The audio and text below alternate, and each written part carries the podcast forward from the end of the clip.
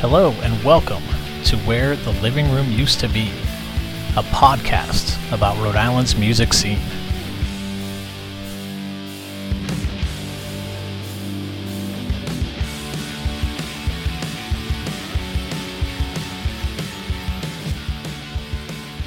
Hey everyone, it's James. As I put together this podcast idea, I started to think about how I'll be sitting down to talk with people that have decades of experience being musicians. I felt like it would be a good opportunity to see if they have any advice they'd like to pass along from the lessons they've learned. On this bonus podcast with Mark Lambert, we did just that. He talks about a perspective on releasing music and who you should play in a band with. Thank you for listening, and please make sure to subscribe. And also follow along on Facebook and Instagram at Living Room UTB. What would you say was the best piece of musical advice you've been given? I'm gonna tell you, like this, the idea of this didn't even enter into my head until I met Robert Fisher From Willard Grant Conspiracy. from Conspiracy. Grant Conspiracy. Met him through Anthony and Barn Burning, and he was the first person I had ever met in my musical life that was not only concerned about his success, but was concerned about everyone in his circle's success. Mhm. And I didn't even know how to. The, one of the first conversations I had with Robert, he was staying here because Anthony was living with me. Anthony was doing a tour with him, playing mandolin, and like also like opening up for him. Just the two of them were going out. And he said to me, When are you going to get to Europe? And I was like, uh, It's on the bucket list. But And he's like, You'd do great in Europe. They would love what Sharks is doing. I can give you some names of some people to contact. You got to get over there. You got to do it. This was the first person ever in my life, ever. Maybe Randy Heen from the living room is another person who, not necessarily that he would have been able to mentor me and but when we were leaving for our first tour up to, uh, well, not tour, but like we were doing multiple dates, um, not in Rhode Island, Randy gave us all living room t-shirts. And he was like, make sure you wear these when you're at the other Oh, that's clubs." rad, yeah. Which was awesome because I got to totally pay that favor back years and years later, uh, after I had met and become friends with Gregory at Gregory Rourke. Um, he told I, I was wearing the shirt and he told me that he never he like lost his or s- for some reason he didn't end up with one and i gave him that shirt that randy gave me i gave that to gregory on his birthday and it was like one of the greatest things i could have done is like Yeah, Dude. yeah. you you deserve to have this more than me because gregory what did sound and was very an int- integral part of what went on in the living room Mhm. um, so Randy was somebody who like kind of got the mentoring thing, and I think he did his best to um, you know to to mentor and, and bring bands up. But Robert was the first person in my my music. I had a lot of other people who I like Anthony. I mean, him and I have been playing shows together forever, and I think we do a good job of balancing each other, like encouraging each other when we need encouragement, um, getting each other shows when we need to get shows. Um, he's probably the closest thing I have to like a musical brother in Providence that like we're both kind of slogging through the same stuff and trying to like get ahead. And, but Robert was the first person I met that like was not only interested in his musical career, but the careers of everyone around him. And I did learn a lot from from Robert and his uh, his model of how he ran Willard Grant Conspiracy. I would never be able to, you know, live up to what he had created, but I love the idea of kind of more of a collective as a band rather than um, these are the four people who are in the band. I have a pool of a dozen people who I can pull from, and that was that was totally built off of Robert. Robert, like you know, Willard Grant Conspiracy was basically you read their records, and in the liner notes it'll say if somebody says they played in Willard Grant Conspiracy, they probably did. Yeah. Because he would roll into towns all over the country, all over the world, and it was people who he was friendly with that he could just have a song, he could have the foundation of the song, and and he could do a show. And I love the idea of it. And I try to live, I try to, I, I try to live Sharks that way now. Um, but he, there were a few pieces of advice that Robert gave me that, um, that I'll pass along here. And one was I had a real difficult time deciding whether I was going to release the Kettle Jane record, which was really just a collection of recordings that were done in the basement. And I really suffered because it's not the best work that we've ever done. We it was our first record without you, um, so I was playing percussion with my feet and singing. I was like trying to figure out how to do all that stuff, but the bones of the songs were not bad, and I had trouble just throwing them away, and I struggled with it and struggled with it. Robert had the record, and one night, him and I, I don't know if we were texting or if we were talking, but he basically just said, Listen, is it an accurate representation of what the band sounded like at the time? And I said, Yeah. And he said, Release the record. Just get it done. Get it out into the world and move on to the next thing. If it's Wow. if it's accurate and like, is it perfect? No.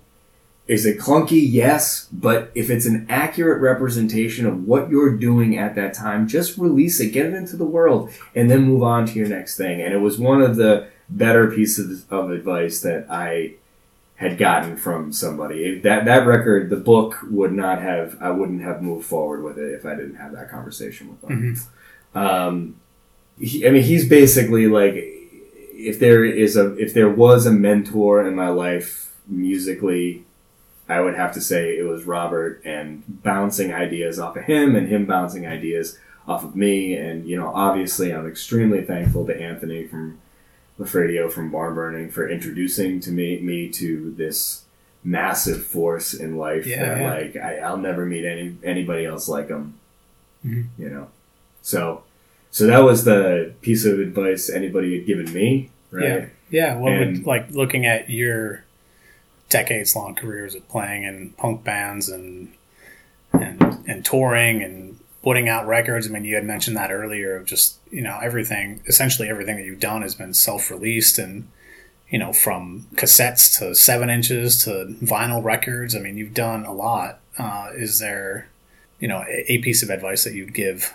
I, I think. I think there's probably multiple.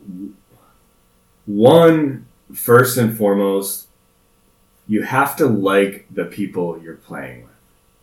You have to like genuinely like the individuals you're playing music with, and it's better when you can love them.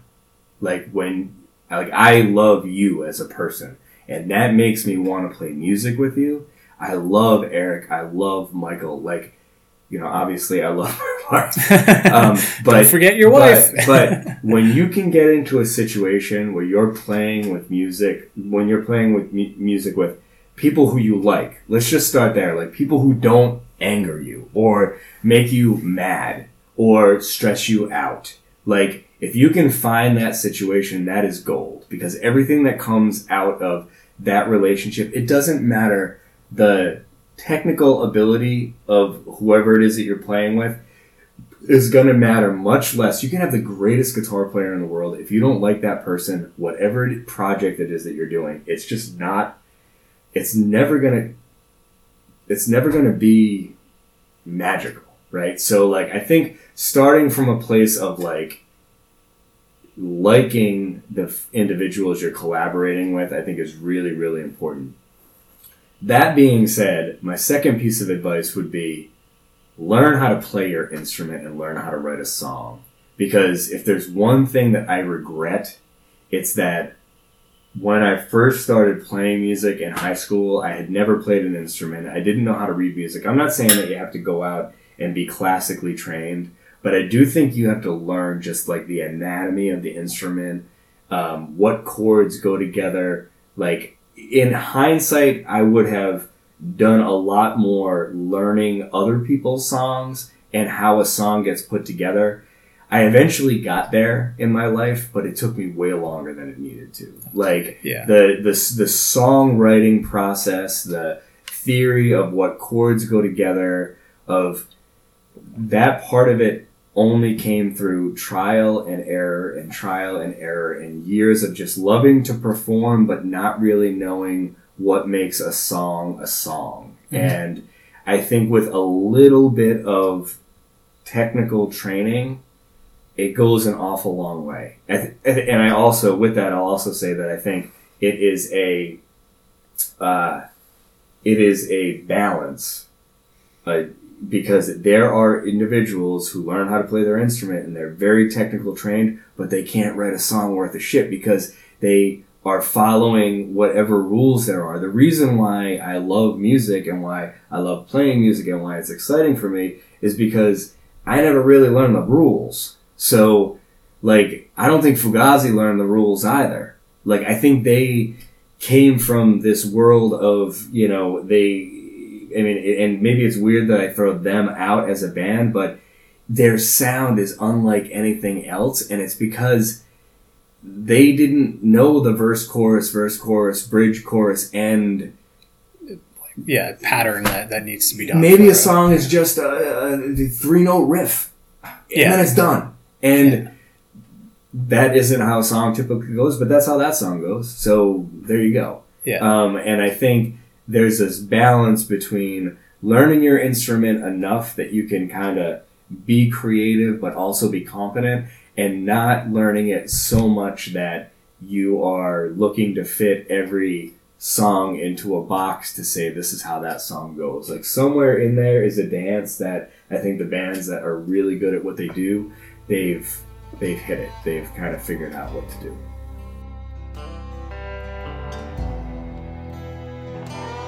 Thanks again for listening. For those of you that may not be familiar with Robert Fisher, here's a song from Willard Grant Conspiracy's 2003 album, Regard the End.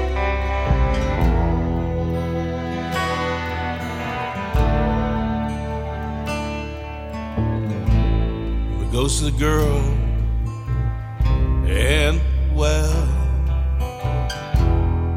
killed by man who owned my family. It's many years since I fell, and so many years, but still no one has found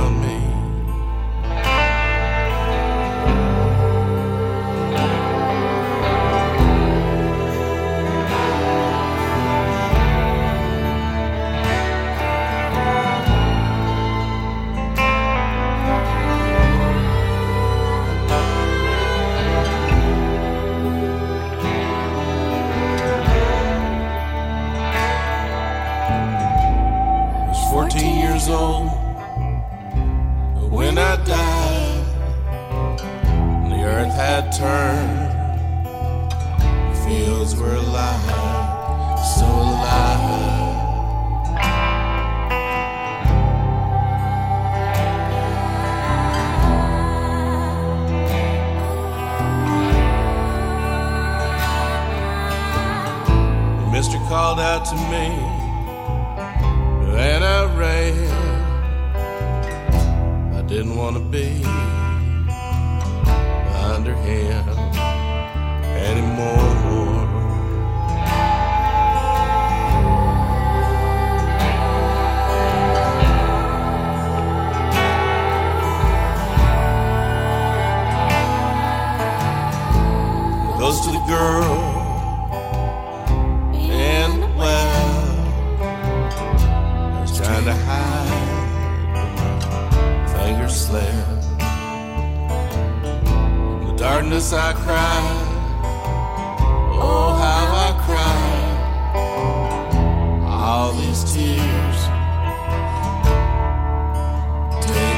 by this water.